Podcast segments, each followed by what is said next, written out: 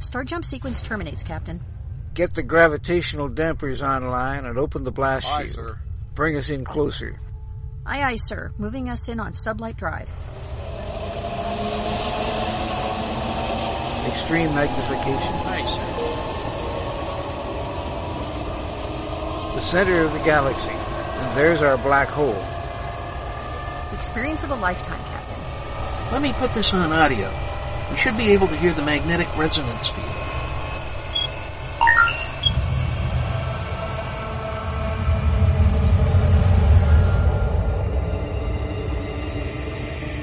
This is it, ladies and gentlemen. The edge of time and space, where the impossible can happen. Welcome to the event horizon. Good morning, or afternoon, or evening, whatever is relevant for the part of the world you are in. Indeed, welcome to the event horizon where the impossible happens. Join us each week at this time as we delve into science fiction, fantasy, and science fact in all their forms. I'm your host, Gene Turnbow. My regular co-host, Susan Fox, is not with us this evening because she's working on a seminar.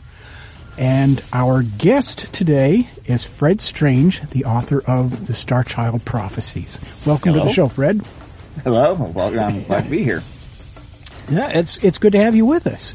Um, we had uh, we had spoken uh, to some degree before the show uh, about your book and um, you know the the process that by which you got to getting it published.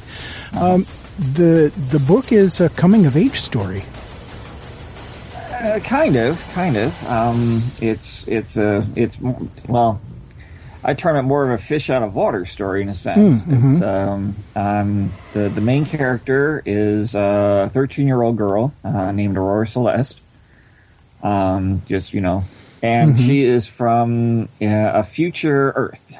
Um, I I pulled uh, kind of a you know I, I kind of imagined a very Star Trek utopian um, universe from which to place her in.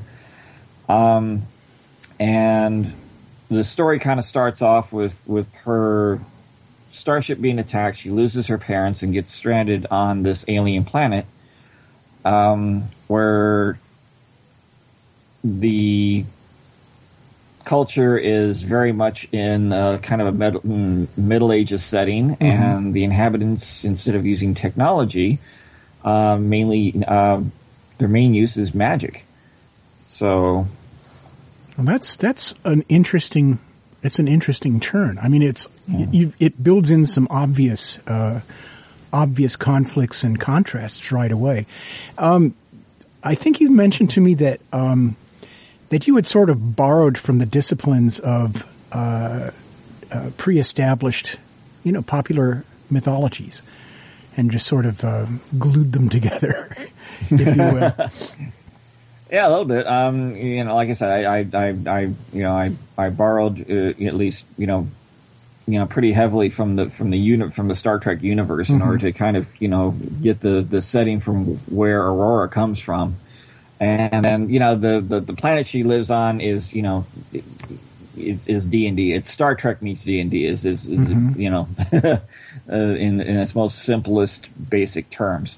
So, so the the book re- reads like um, um, uh, what's what's the word for it? A traveler. Uh, there's a uh, um, a uh, popular role playing game called Traveller, and it reads like a game session of that.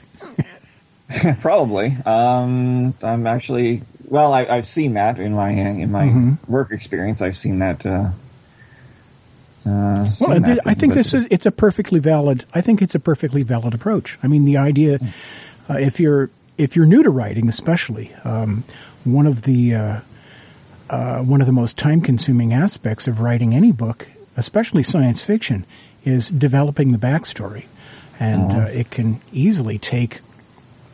You know, uh, more than half the time of writing the book is involved in setting up the backstory and and Oh, yes. and doing the world building so that everything makes sense.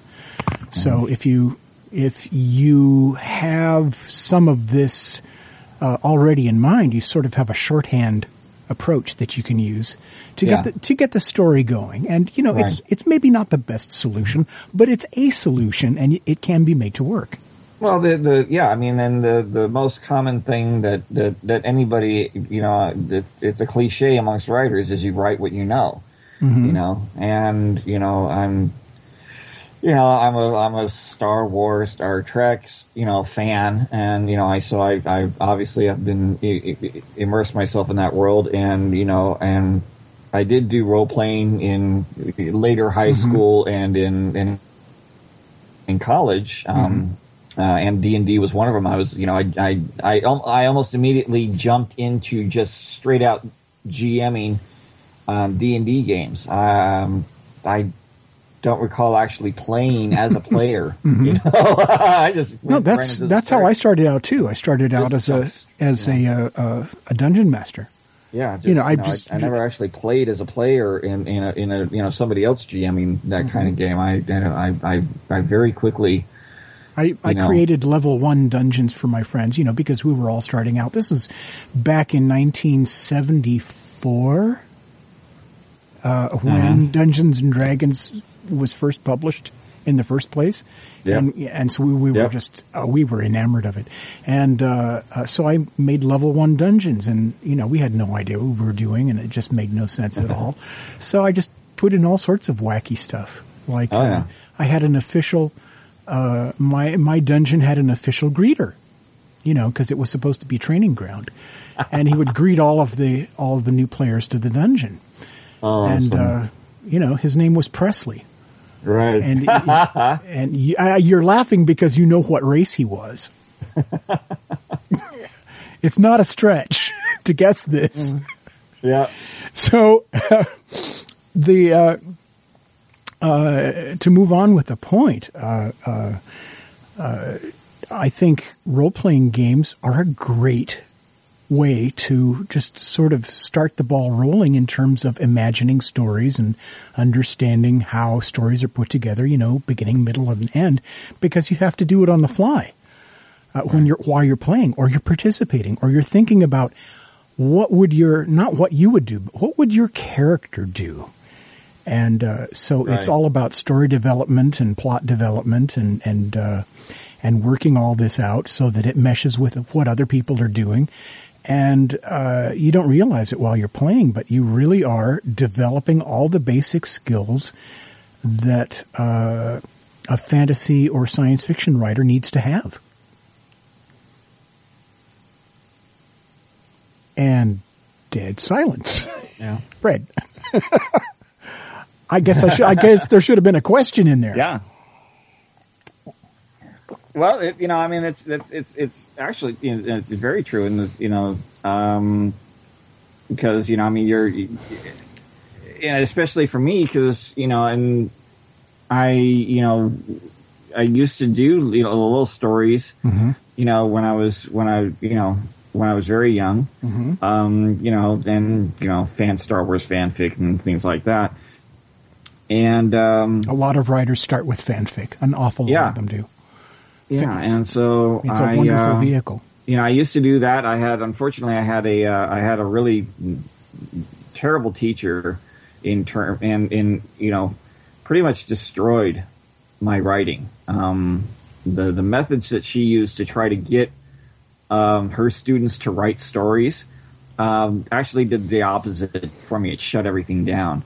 Um, uh, she'd use these little prompt cards thing, you know, and, you know, start off a story like, you know, two paragraphs worth of story and then you have to end it. And I hated those things. I, I, I could never take that and figure out what to do with it. You know, you mean you want you want me to write a story? I'll just I'll just pop off something off the top of my head and I'll write a story.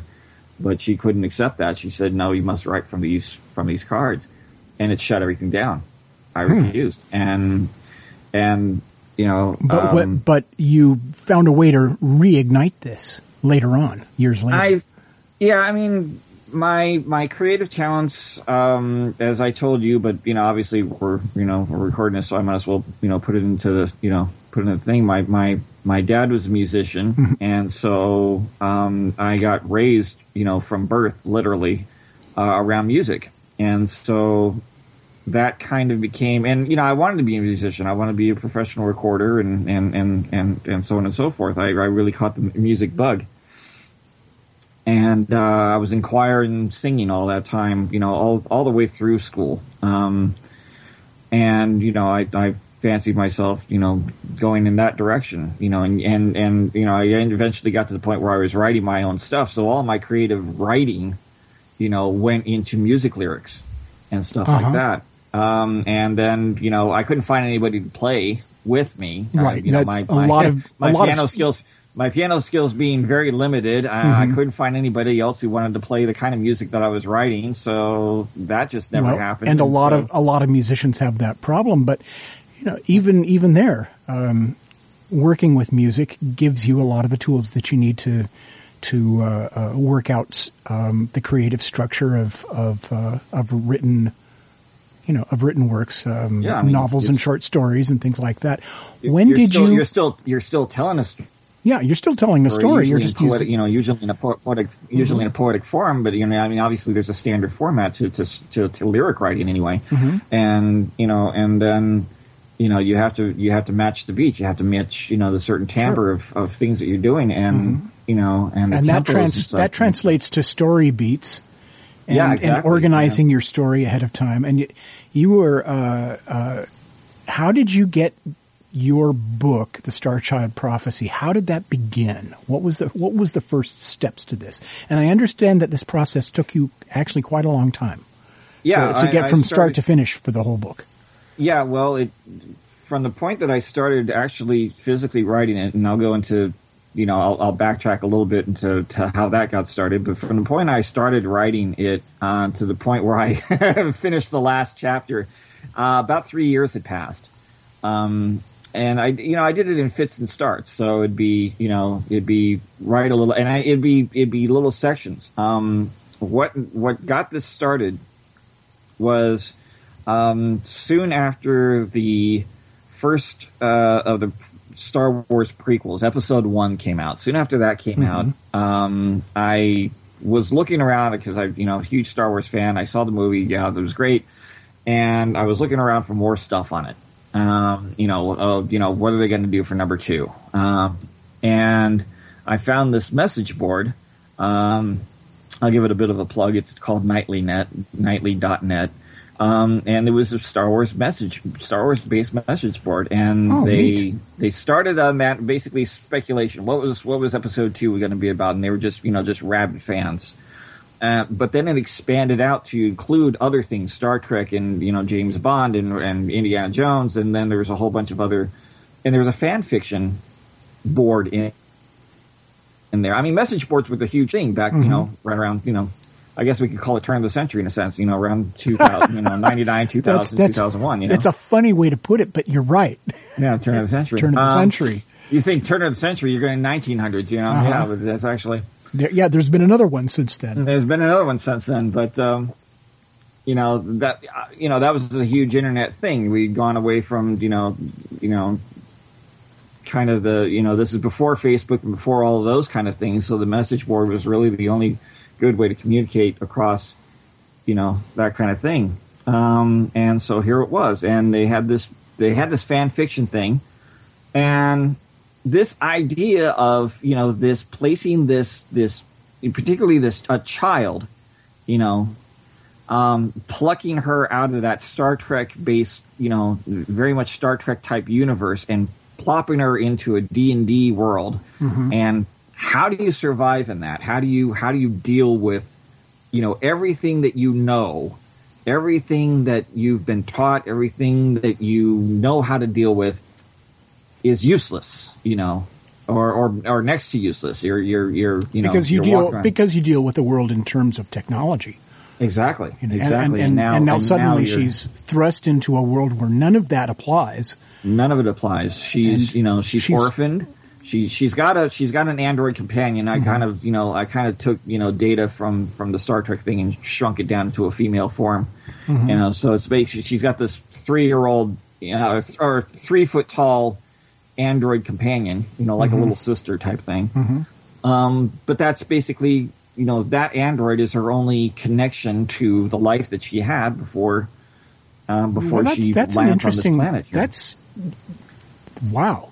And That's- so, and that's an so interesting she, she's alone Uh huh. She's stranded. She, I mean, how the hell am I going to get back to what I know? You know, Uh-huh. how do I get back to my planet? I have no way to communicate with anybody. I have no way to call out for help. You know, I'm stuck here. And then, lo and behold, the whole prophecy in the title is in the in the you know, it, kind of came to me slowly in the in the process of the of, of landing on the crash landing on this planet. She gets a a scar, a a four point star shaped scar on her cheek, and that identifies her as the Star Child. And there is a prophecy on this planet that wraps around her, effectively. Once they discover that she's there and who she is, and you know, uh, it really sets a, a you know that basically sets the story in motion and sets the ball you know ball rolling. So it's interesting because uh, what you're describing is, um, you know, normal. You usually have this sort of event uh, as the kickoff event, you know, within like the first, you know, uh, first 15, 20 pages of the book. You know, Right. th- this happens, and uh, it sounds to me like this is something you sort of discovered rather than something you came up with. Well, and the the it it kind of you know the the my writing process is is basically I I see images. I more my, let me let me rephrase that. My storytelling process is I see images, and I'd probably be much better if I was um, a comic book animator or, or or or an animator animator or some kind of a movie because I can see everything in in I can see the story played out in pictures. Unfortunately, I have absolutely no drawing ability. uh, I can, I can barely draw stick figures, so I have to basically take what I'm those images that I'm seeing, and, and sometimes they're you know they're like little snippets, movie sequences, as it were, you know, or or storyboard type, you know.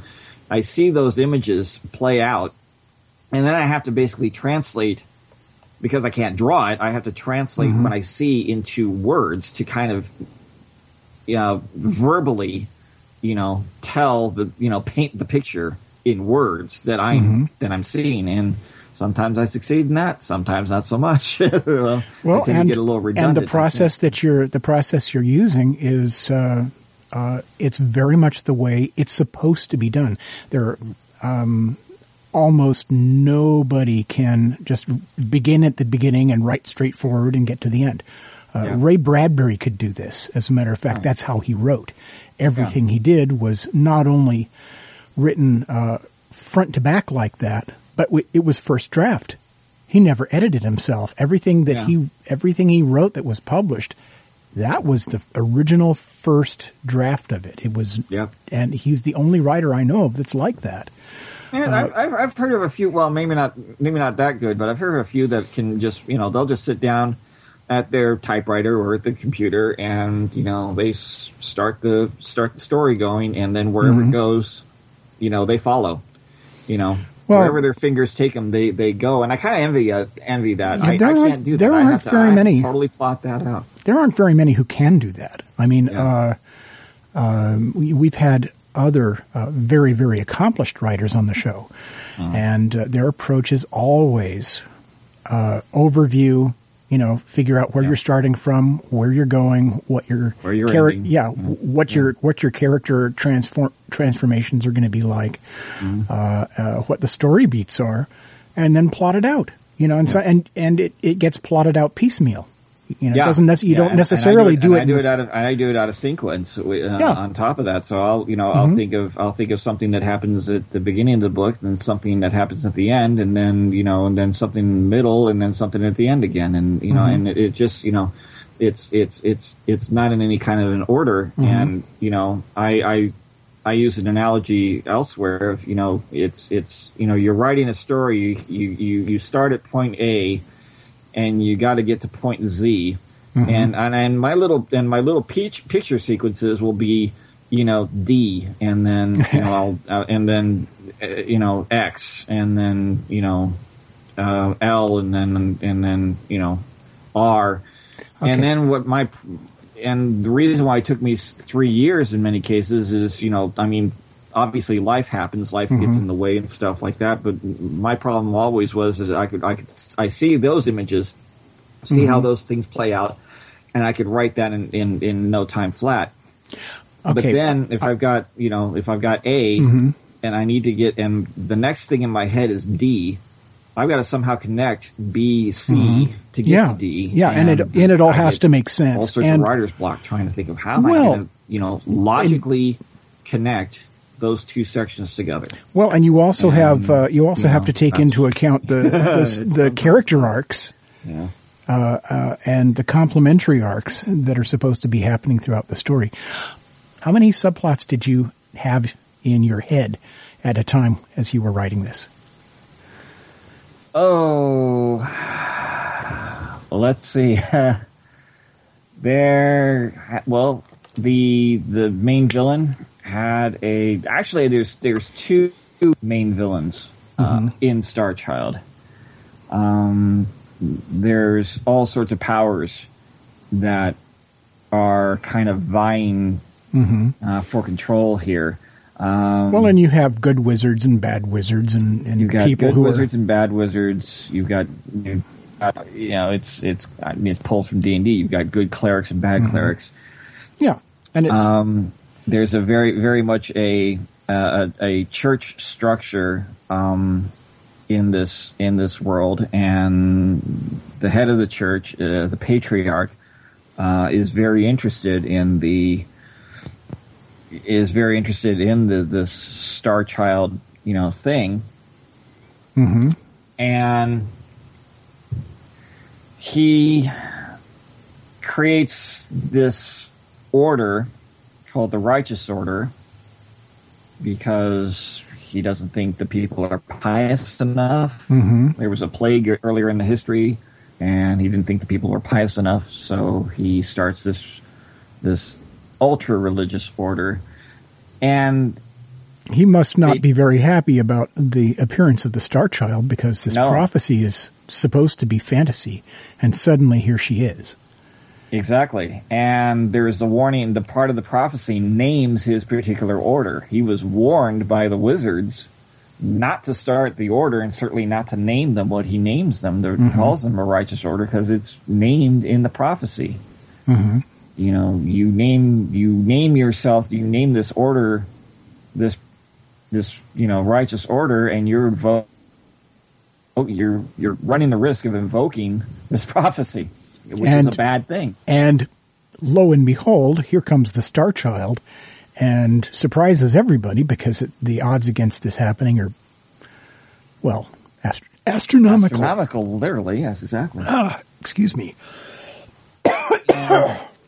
So you've not only have the this ultra religious order on top of just the normal clerics. You, it's it's it's just, it's a level above. It's a level beyond. It's they're dabbling in. You know, the clerics have magic that they can do. You know, you know if you want to call them miracles, as it were, as it were. Mm-hmm. But they have they have you know they pray for certain things to happen, and they happen. And this other level is magic even beyond.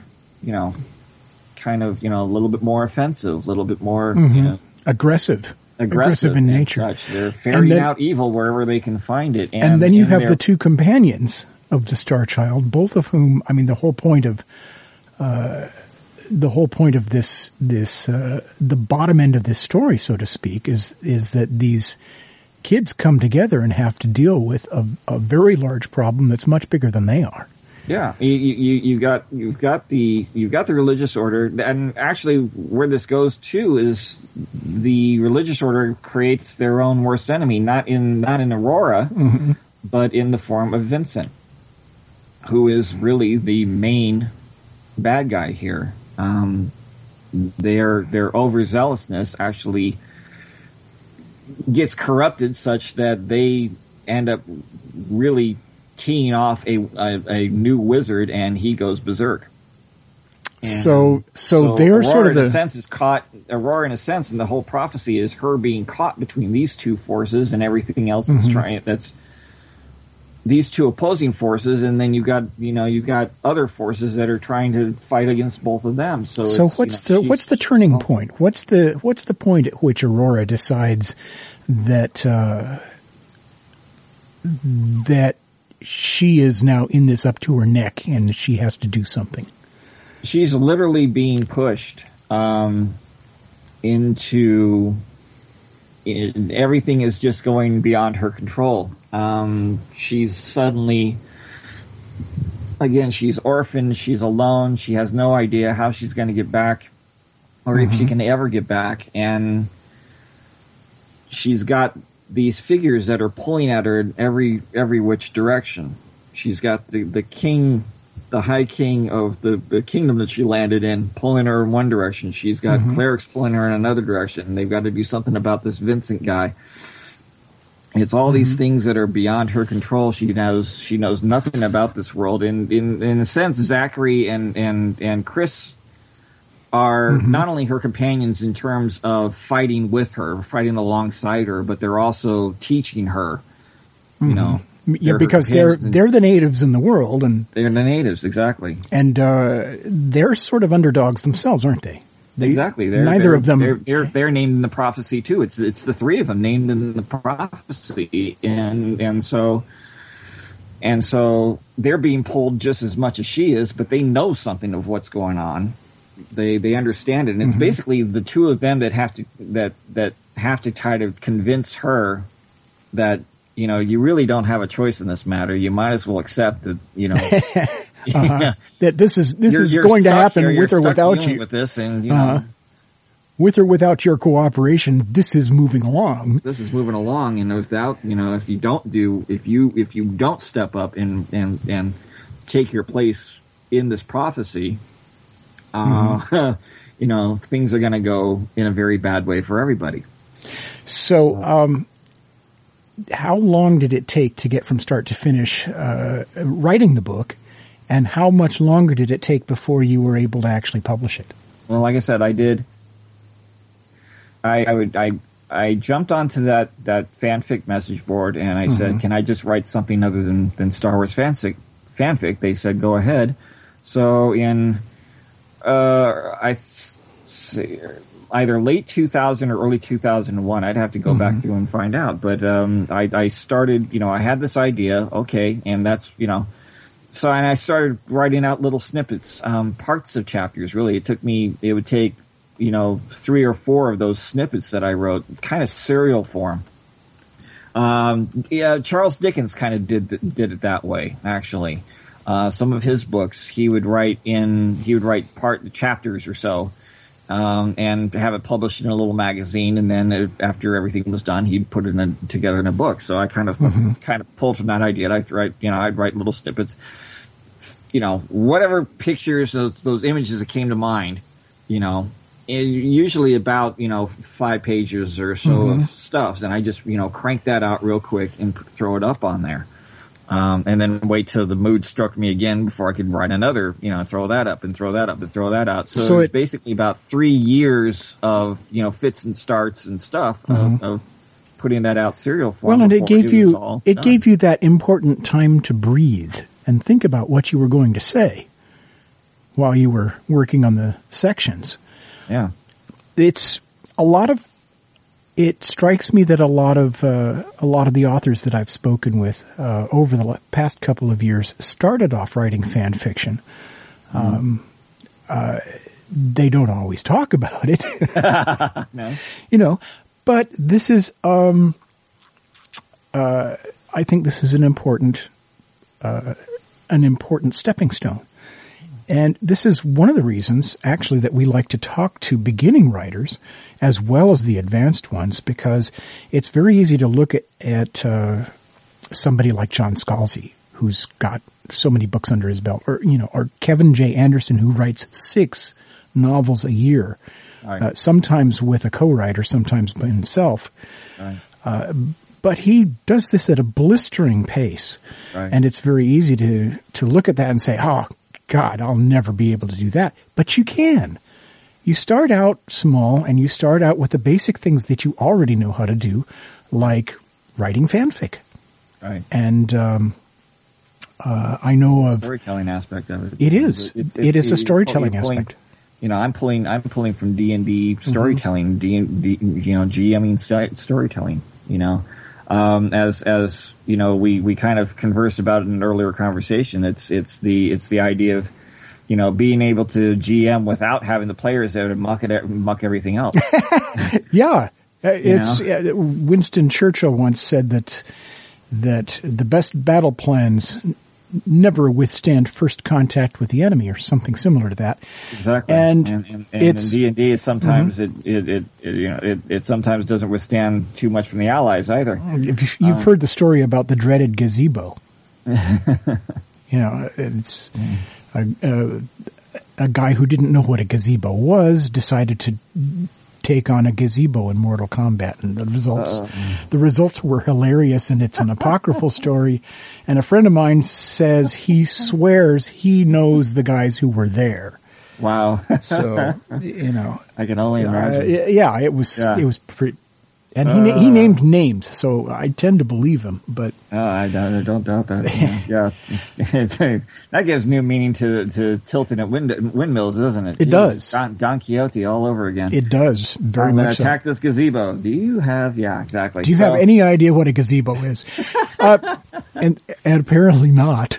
Yeah, But exactly. so I mean, the- as, as, as the know, next as, step- as a, as a GM, as a GM, you know, you, you you have these grand ideas of where you want to take your characters and everything like that, and then the players decide that they're going to go off in another direction, and you're just sitting there going, "Oh God, I got to think of something else now."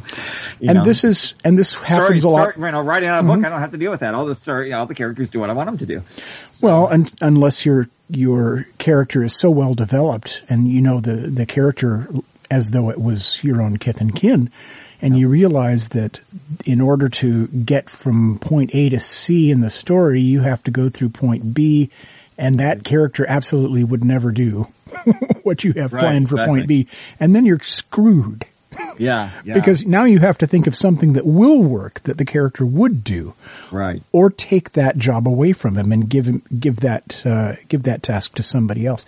Exactly. The next thing that I wanted to ask you about was what you decided to do in terms of distribution. Now, I I take it you really hadn't given a lot of uh, energy and thought into getting a publisher and finding a publisher for it. Well, I mean, I you know when I when I when I got the idea that you know this was going to be I was going to write this story. It's it's a big story. It's an epic story, and, uh, unfortunately, I I, I didn't realize until obviously much later when I did actually put it in book form. I didn't realize just how epic it, it turned out to be. Um, but uh, you know, I, I knew this is something. You know, I could publish this. I could, I could, I. This is something that could, I could make a book out of, and and so even even early, even in the early stages of writing it, I knew, okay, this is this is going to be, it's going to be a big novel. How do I get, you know, how do I get people interested in this? How do I get, you know, how do I get a publisher interested in this? What do I need to do? Who would publish this? I mean, obviously there's, I knew of s- certain publishing houses, uh, Tor and, um, Dell and, and such, you know, that specialize in fantasy and science fiction, stuff Daw- like that. Daw books and Daw, right, exactly. So, okay, how do I get in touch with these people? You know, when, when, when I, when I, you know, and like I said, I, I, you know, this was early on in the writing. When I eventually get this thing done, however long it takes me to get this thing done, when I eventually get this thing done and have it all together, then what? You know, how do I get in touch? How do I send it to these people? What do I need to do? Um, and somebody mentioned it lo- uh, along the line of literary agent. Well, how the heck am I supposed to get in touch with one of those people? How do I? So I I finished it in 2003 and basically, you know, and, and, you know, life takes over in stages. And so I, you know, I, I would, I would leave it alone, come back and edit it a little bit and then leave it alone and edit it. And all the times that I'm doing that, I'm, I'm thinking, how the, how do I send this out to, And this is the result of kind of working in a vacuum. You're Exactly. not not knowing very many people who are doing what you're doing. So that's the, the value of working along with other writers and and joining writers groups and things like that. right. And I, And it's it's tough. It's not an easy thing to get an agent.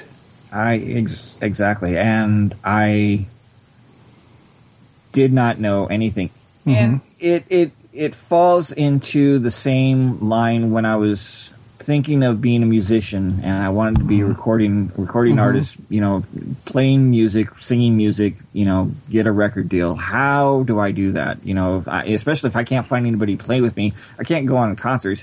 Right. How- Who do I go to? Uh, where's a studio that I can go to? Maybe how much is that going to cost me? You know, So the all those- alternative- all those all those questions, and the Uh-huh. same thing that happened like ten years prior with becoming a musician happened again becoming an author, becoming a published, go to a public publishing house, Mm-hmm. getting my books into a bookstore. How do And- I do that? And the answer for so many of the authors that I've spoken with is the science fiction community, which is by far friendlier and more open and more supportive than any other genre, except maybe bodice rippers. you know, uh, uh, uh, was it you that told me that Michael Crichton started out? according writing- to an article, according to an article that I read, um, that I think they were interviewing Michael Crichton, um, and this is right around the time that I think Jurassic Park came out, and he basically told the story about how he got started in writing. He was writing under a pen name, which I think he was using his sister's name and and a and like a uh, some his mother's maiden name or somebody like that. Um, and he would write, you know, under this female, you know, pen name, I would you know, all sorts, all sorts of, uh, of romance novels while he was going through medical school and got his MD, uh, which of course was the basis for the Strain. A lot of the, a lot of the books that he wrote obviously have a very scientific and, and particularly medical, you know, the Andromeda Strain. Uh, so so we sort of went from throbbing manhood and heaving bosoms to throbbing bosoms and heaving manhood, which is a very different visual uh, Exactly. visual iconography there. Exactly. I mean, just- and you know, like, he, he Andromeda medical. strain. He, you know, you write to what you know. He used Mm-hmm. his medical knowledge and background and, and training, not to become a doctor, but to, to write novels based in That's- medical, scientific. You know, That's a strange thing when you think about it. I mean, he he trained to be a medical doctor, and and ended up as a science fiction writer. as far as I know, he had, you know, he could legitimately put MD behind his name. Um, Un- Unless he did the internship. I mean, you have to do the internship and then yeah, yeah, I don't know how. Yeah, exactly. I mean, I, I, I don't know how how far how far he got. how far he went. before before he. Um, But uh, it's getting I'm back to the at some point when he when he wrote. I like I said, I think the Andromeda Strain was Mm-hmm. the first novel that he published under his own name. and you would never reading that you would uh, you would not think that it was his first novel, and it wasn't it because he'd wasn't, been because he'd been written all writing. those all those little those smaller you know romance novels ahead of time. So he had lots like- of practice where nobody could nobody could see what he was doing. Exactly, exactly. no, or nobody But, uh, cared it was Michael Crichton. You know, So- he but write you know he writes the Andromeda Strain or whatever his first whatever his first book was. I'm assuming that was I think that was it. Um, Yeah. Mm-hmm. But you know he writes that it goes big. It makes some movie. What does he need a medical practice for? You know at that point, yeah, I, exactly. the- you know, but getting back to the medical wherever he was in in med school. Uh-huh. I don't know you know where he was along that arc, but you know you know what I, I, need to do this uh, getting back to the point, uh, it's it's very very hard to do your work in a vacuum. You have to. This is the thing that I learned, and this is the thing that you learned.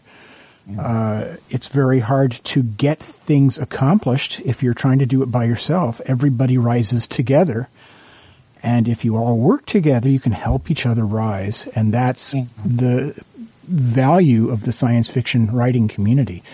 There are people in it from at every level who are willing to help each other uh, get things done and, and help people make those connections. But if you're new to it and you're on the outside, it's very difficult, very difficult to get I into didn't. I didn't know. I in, many ways, I still don't know where to go. I, I'm still, Mm-hmm. I'm still in the dark about a lot of that. I mean, I, I, I went, I went for you know 10, years basically wondering how I was ever. I've got I've got the novel done. I'm actually I'm I was actually you know doing bits and starts of writing the sequel to it.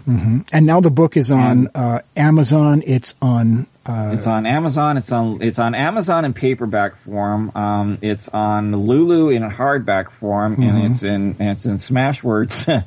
well, in- that was in that was the the critical thing. ebook form. Yeah, Smashwords because once it's in Smashwords, they redistribute it to like four or five other. all the various other you Other know, distributors. Every every every ebook uh, reader that Mm-hmm. you you have out there, and but it took me ten years of you know, and by then by that time the ebook thing had taken off. A lot of self publishing thing had taken off, and I really didn't know anything about that. and when you first wrote the book, it hadn't. It really Yeah. was just really No, just beginning to get started. So it wasn't, wasn't but really even- available to I, you. Mm-hmm. I didn't even jump on it when it started. It started like you know, it really started p- picking up like about two, three years later, and I didn't Mm-hmm. even jump on it then. I didn't. I waited another you know four or so more years beyond that Mm-hmm. before I found Amazon's um, CreateSpace program. So now, if, if people want to order a hardcover copy, They have to go to, Of your to book. go to Lulu.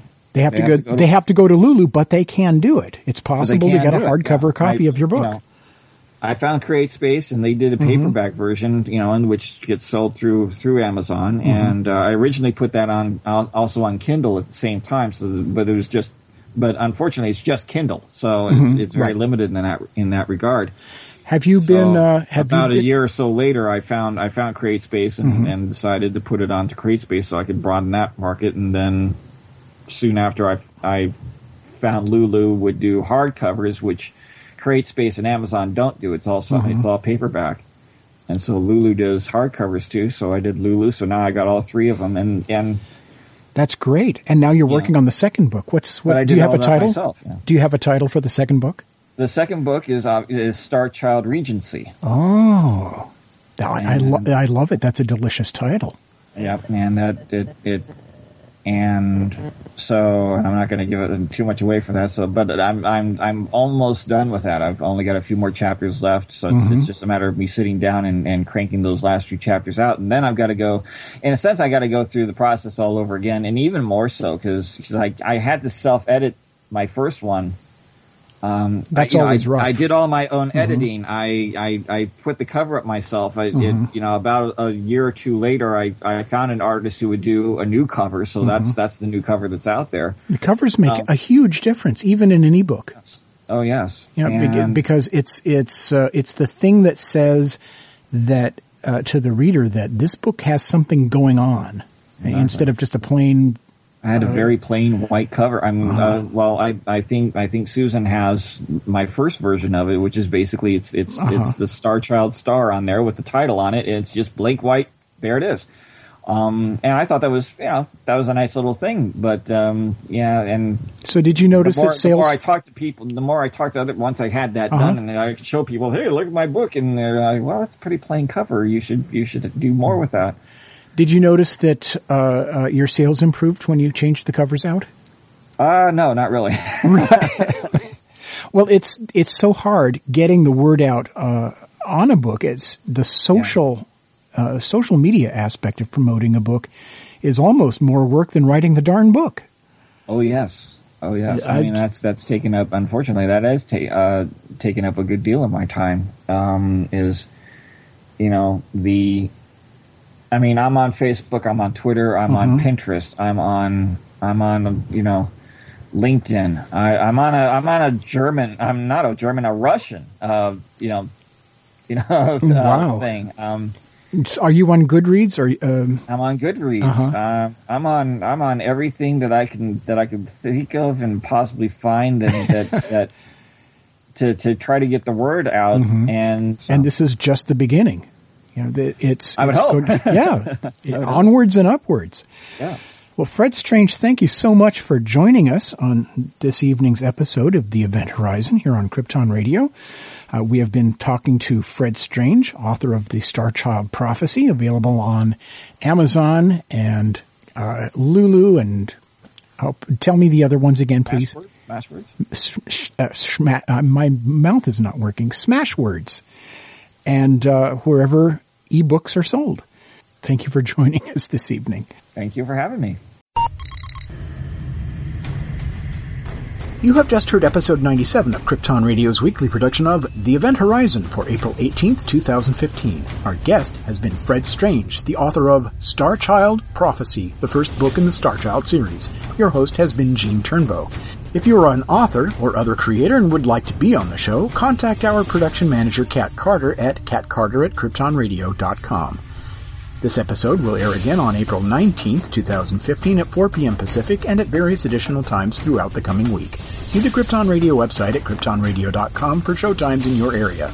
Once all the show times have passed, you will find this episode and others as downloads at the Krypton Radio website and on iTunes and Stitcher as podcasts. The Event Horizon title sequence was written and produced by Gene Turnbow. The science officer was Mark Schurmeister. The engineer was Christian B. McGuire.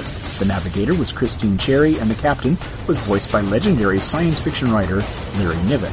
This program and its contents, except where provided by others, are copyright 2015 by Krypton Media Group Incorporated. The Event Horizon. It's sci-fi for your Wi-Fi.